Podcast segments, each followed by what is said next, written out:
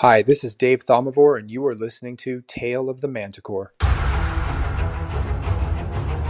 The following podcast is intended for a mature audience. Listener discretion is advised.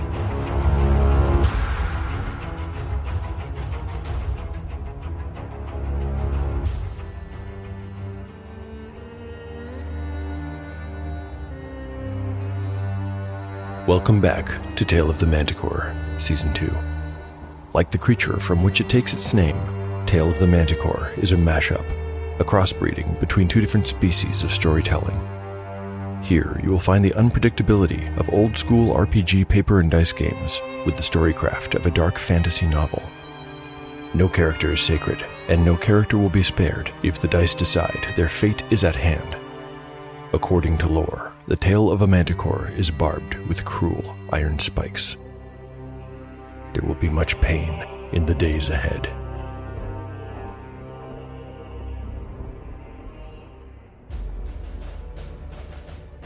Last time on Tale of the Manticore.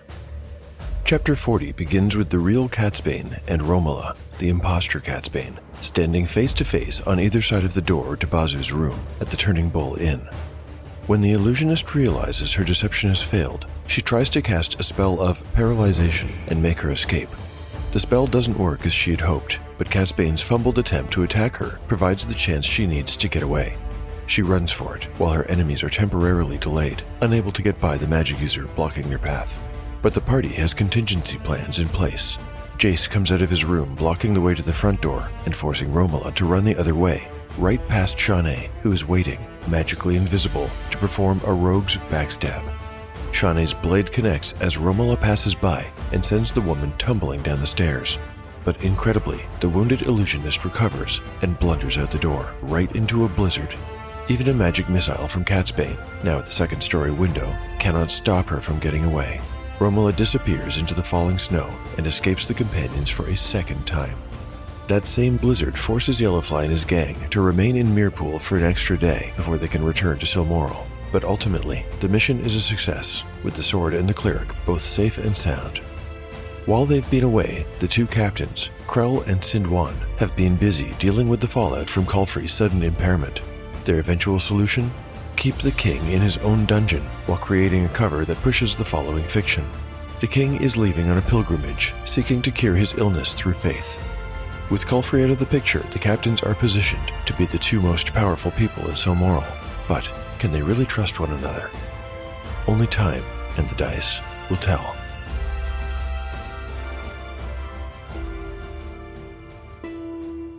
Chapter 41, Part 1, Day 117, Night.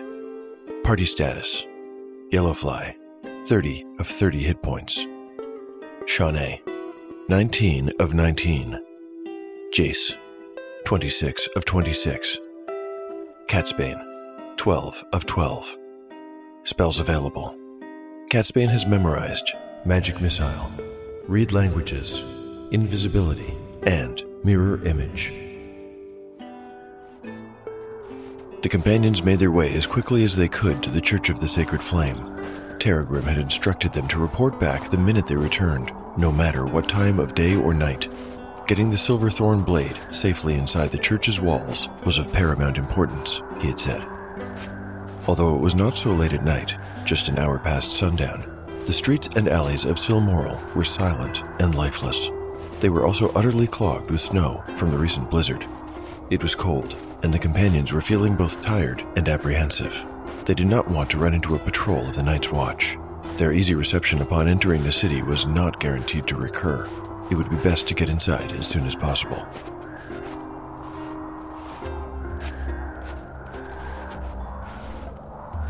Somehow, the dark stones of the Church of the Sacred Flame looked even more somber than usual as they approached.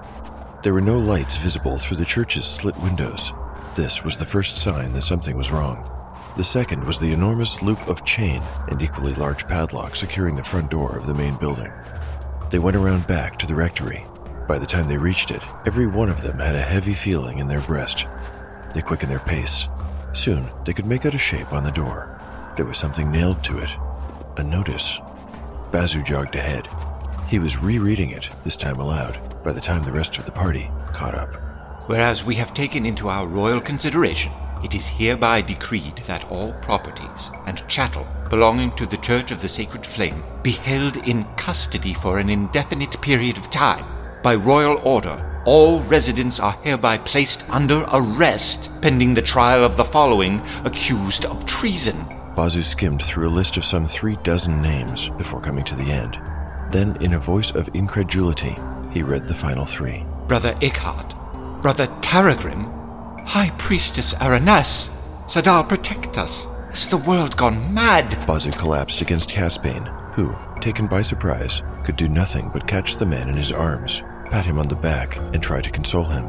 That must be every single member of the church, said Shawnee, aghast. Not quite every member, Yellowfly replied humorlessly, indicating Bazu. But we can talk about it later. Right now, we best get away from here. The Fall Fallow's nearby. We can spend the night there. This episode, if I had to guess, more or less marks the midpoint of Season 2. Season 1 ran for 76 episodes, and now here we are at episode 41. When I started the campaign, I imagined it going a little longer.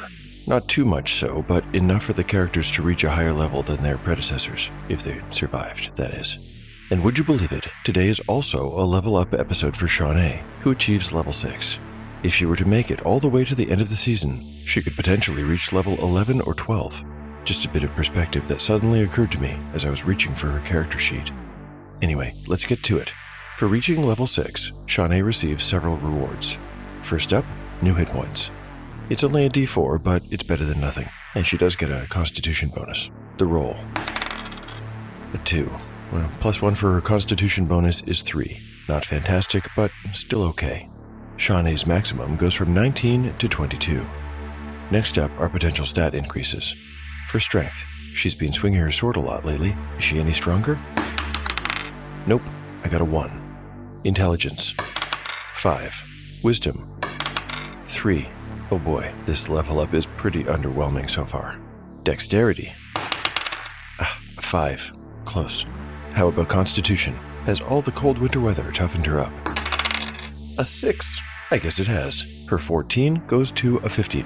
And, oh, hang on, this could be big. I checked, and her bonus here remains at plus 1. She'll need to reach a constitution of 16 before the bonus switches to plus 2. One more roll Charisma. A 5. Shawnee's thief skills will improve modestly with this level up, too. Along with her magical gloves of dexterity, she is actually getting to the point where she is more used to the party than she is a danger to herself, an unfortunate reality for all low level members of that class. By way of example, her open locks and pickpocket chances for success are now a respectable 55%. She can move silently with a 45 and find and remove traps with a 40. Not too bad, I suppose. Alright, with that done, it's time to return to the narrative. By now, Yellowfly will have led his companions round the back of the Fall Fallow Inn. He has a friend, a cook, who works there and who will still be there at this hour despite the dearth of customers. He'll let them inside and into the cellar where they can spend the night safely and for free. Shawnee leaned against a crate and regarded the narrow wooden stairs that were flush against the far wall and led up. The companions were spending the night in the same place where she, Yellowfly, Cole, and Tamlin had defeated the Weeping Eye Guild members just a few months earlier. How much life had changed since then, and how much she had changed personally. Shawnee felt almost like an entirely different person. Loss could do that to you, she supposed. Both Cole and Tam were gone, and right there on the stairs, her man, Kern, had succumbed to an enemy blade. In the games they played, she thought wistfully, life was cheap. Shawnee was jolted out of reverie when Bazu, who sat on the floor beside her and had been almost silent on the way here from the Church of the Sacred Flame, suddenly blurted out, It's impossible! I simply refuse to believe it. There's no way any of the brethren were plotting treason against the king, no matter what they thought about him privately. Ah, How can this have happened? Bazu shook his head from side to side and then suddenly deflated. Perhaps they have discovered Aranes's false symbol? Could it. could it be true? Bazu knew about the caper to switch the false symbol for the real one. Terragrim had told him everything about the people he would be traveling with before they had left for Mirpool a few days before. Shawnee turned and put a hand on his knee. When she spoke, her voice was soft. A few months ago, she would not have shown such gentleness, but she really wasn't the same person anymore. She used to see the world in terms of hunters and prey. Did she still subscribe to that paradigm? I had a friend once.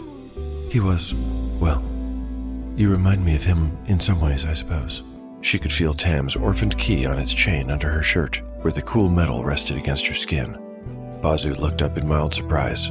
Shawnee had not really spoken to him much since they had met. He told me a kind of story, a parable, he called it. He was a follower of Sadal?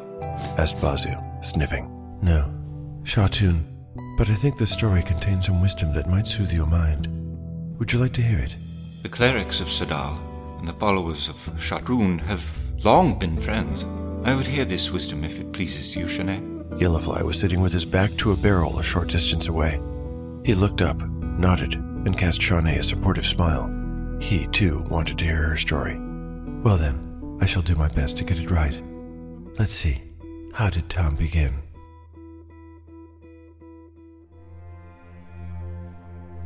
The Parable of the Rat and the Ox. One day, long, long ago, just a little after the time that the universe was created, Rat and Ox were having an argument about the color of the sea. Rat insisted that the vast expanse of rolling waves was blue, while Ox maintained that it was, and had always been, green. The two argued and argued until they could argue no more. Neither would change their mind. They refused to even budge in their opinions. Ox claimed that the ocean's greenness was plain to see, while Rat claimed that the gods of creation themselves had told him that it was blue. Eventually, they decided to bring the dispute before one of the minor gods to finally settle the matter. They chose Bluem because she was the goddess of law and justice and reason. Each side argued their case passionately, as though the color of the sea was itself on trial, while Bluem listened on impartially. Why, anyone can see how green the waters are, said Ox. The gods of creation themselves have told me it is, in fact, blue, countered Rat. On and on they went, until at long last, Bluem gave her decision. Rat is correct, intoned the deity. And that was that. Rat went away smug and self satisfied, while Ox was instructed to remain in Bluem's divine presence. As for you, Ox, you will be punished for your failure. Henceforth, all of your children and your children's children will face a lifetime of hard labor, said the divinity. Ox accepted his punishment after all, it had been decided by a god.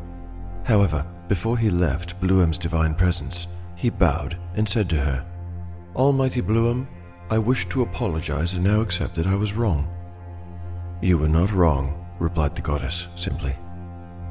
Ox was both shocked and confused. Bluem continued, You and Rat were both correct. The sea is blue. It is also green. Ox summoned his courage and dared to request, May I ask a question? Ask, replied the deity. If I was correct, why did you punish me? Bluem looked at Ox with eyes as clear as a summer sky and spoke a final time. Ox, I did not punish you because you were wrong about the color of the ocean. I punished you because you foolishly wasted time arguing with Rat, who is known to be a liar. Bazu tried to find sleep while meditating on the lesson of the parable. Was he the ox, he wondered? After their long walk from Mirpool, he was tired in his bones, but his mind would not rest. Eventually, he drifted off into light, fitful sleep, waking every hour or so with bad dreams. He was using his pack as a pillow, and every time he woke, Bazu found himself adjusting it to find a more comfortable spot to lay his head. The third time he awoke, this time from an especially disturbing nightmare, he once again shifted his pack. There had been something small and hard pressing against his cheek through the leather. Now wide awake and with his heart still pounding from the nightmare's visions, Bazu sat up in total darkness and rummaged through his bag, trying to locate the offending item. His fingers discovered an unfamiliar pouch made of soft leather. It was small and bound with rough twine. Bazu was quite sure he didn't own anything like that. Blindly, he undid the twine and sniffed at the little pouch. It had a faint smell of sulfur to it that made Bazu wrinkle his nose. Poking a finger around inside, he felt a trio of little hard objects within. Frowning, the cleric retied the twine and tossed the unfamiliar shape into the far corner of the cellar. Tomorrow, if he remembered, he would go and see what it was, but for now, he found himself suddenly drowsy. Bazu lay down, his pack now functioning properly as a pillow, and fell fast asleep.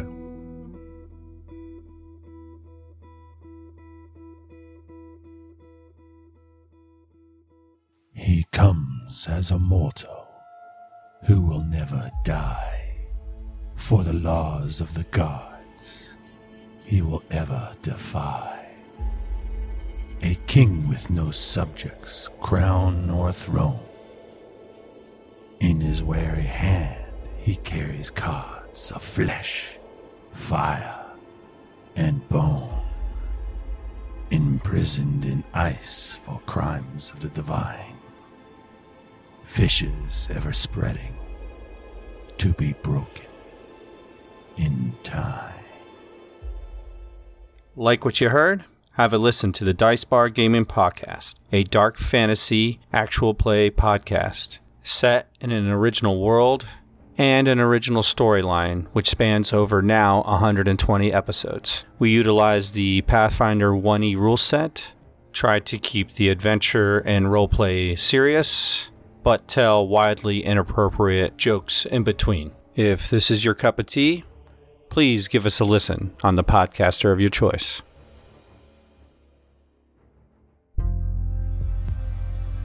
Chapter 41, Part 2, Day 118, Night. Sergeant Koch interrupted Captain Krell while the latter was breaking his fast on a small meal of goat cheese and boiled eel. Koch was a broad chested, thick necked man. He had a scar running vertically through his upper and lower lip on the left side, in the spot where he had once taken a dagger slash to the face. It's done, sir. All of them? All, sir. We took them into custody yesterday evening. They're in the dungeons even now. The High Priestess as well? As I say, we took them all. Eriness is in her own single cell. Krell dabbed his mouth with a napkin. Good. I will speak to her personally. As you wish. And the others? Most can wait. But for now, move the two elder priests as well. Separate cells. Krell rose from his seat and looked down the bent blade of his nose at Koch. The man had done well and was as loyal as a dog. And Koch, there's one other thing. Why has Krell ordered the arrest of every cleric in the Church of the Sacred Flame? To be honest, I'm not quite sure. I just thought it would be a cool way to move the plot.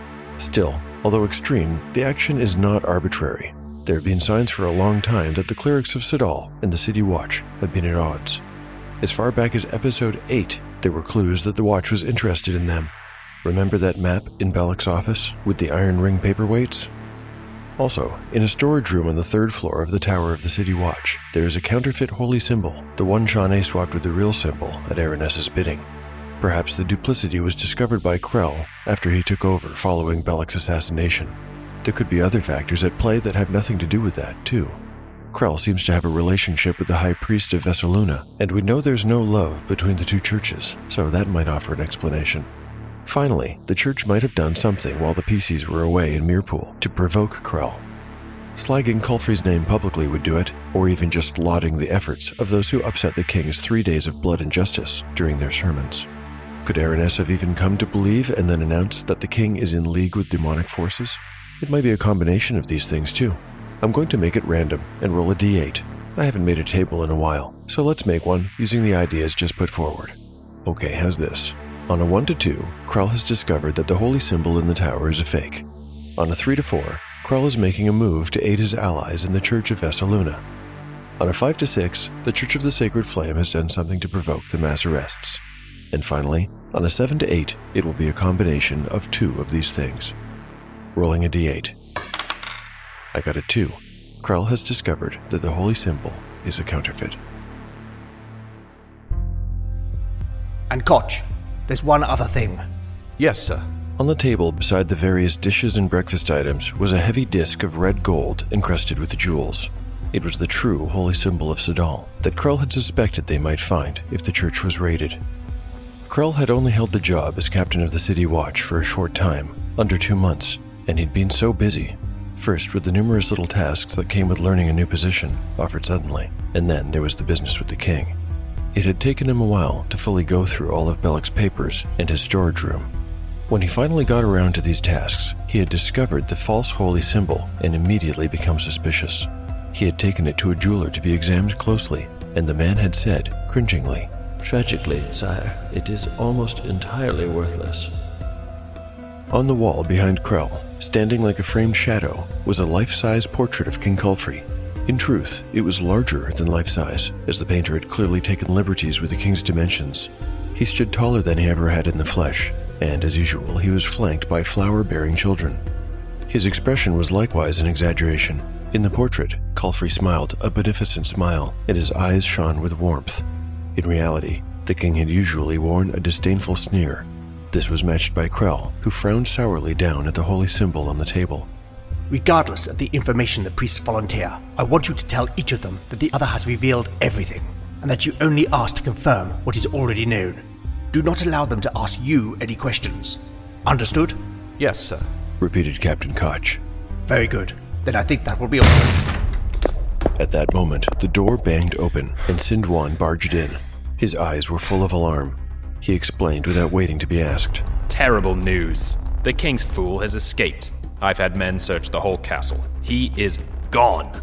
How did this happen? demanded Krell, a storm beginning to brew on his face. We had him in the small barracks under constant watch, but somehow he persuaded the guard to move him to another room. Since the room he suggested was an interior room, a scullery with no windows or other visible exits, the guard agreed. Of course, you'll be able to guess what happened next. The moment the guard turned his back, the fool slipped out through a secret door. Krell ran a hand down over his face. Can our men really be so stupid? Sindwan blinked as Krell's spittle sprayed him. If you say so, my lord. The castle is riddled with these secret doors and tunnels. The guard discovered the one in the scullery quickly enough, but it led to a whole network of servants' lanes and corridors. A labyrinth. The jester could be anywhere. Order your men to have these passages scoured completely. I have already done so. Sighed Sindwan. When did this happen? Krell did not try to hide his irritation with the other man. Thirty minutes ago. Might as well accept it, Krell. Briar Patches is gone.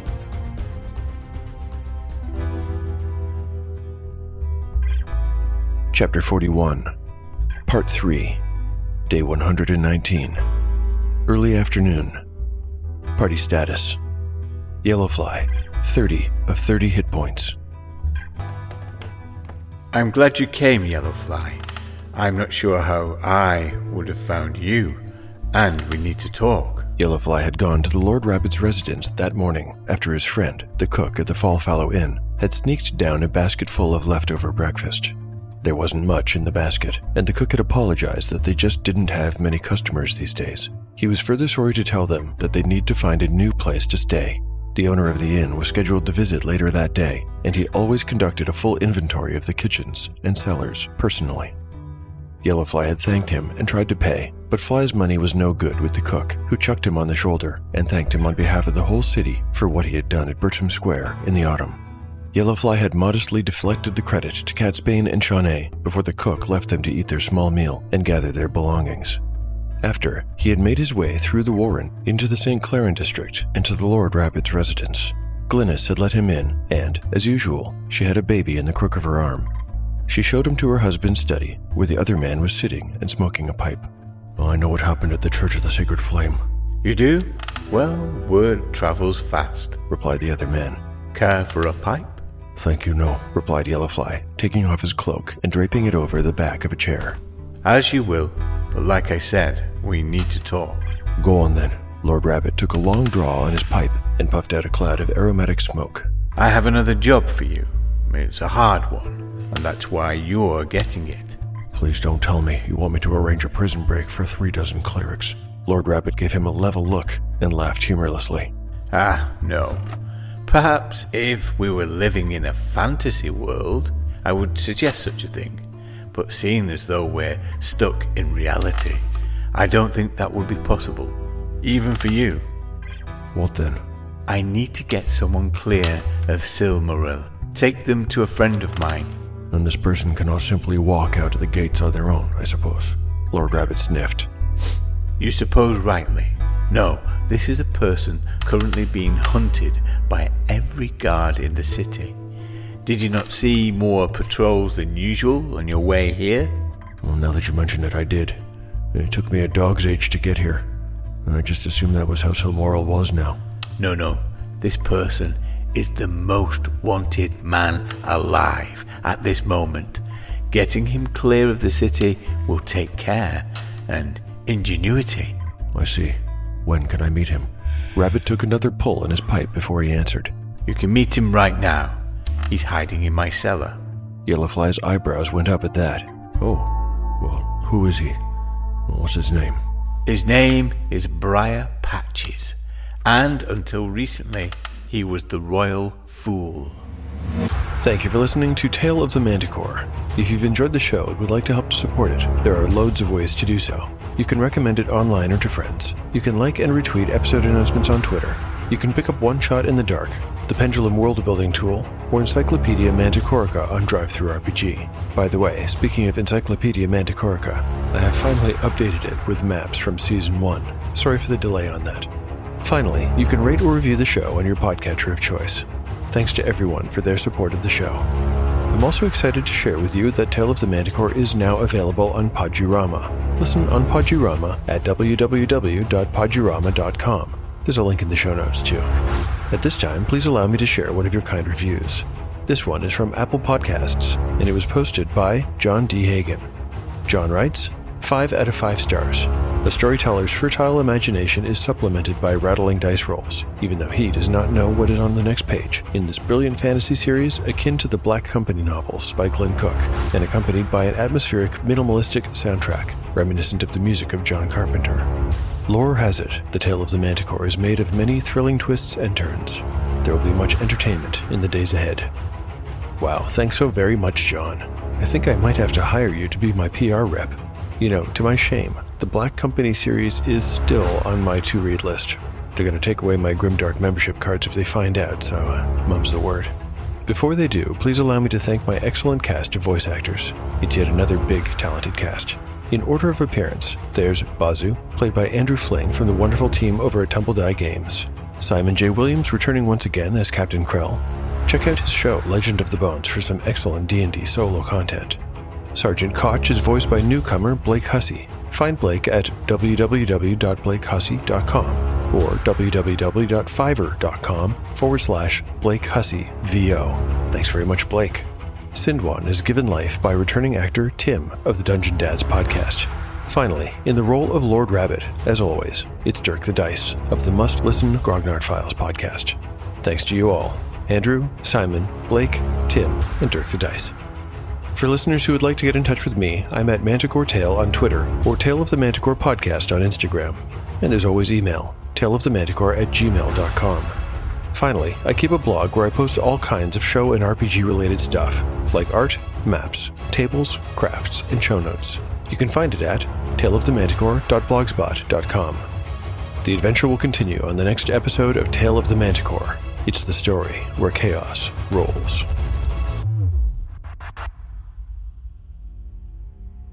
Now this is a matter of supreme importance.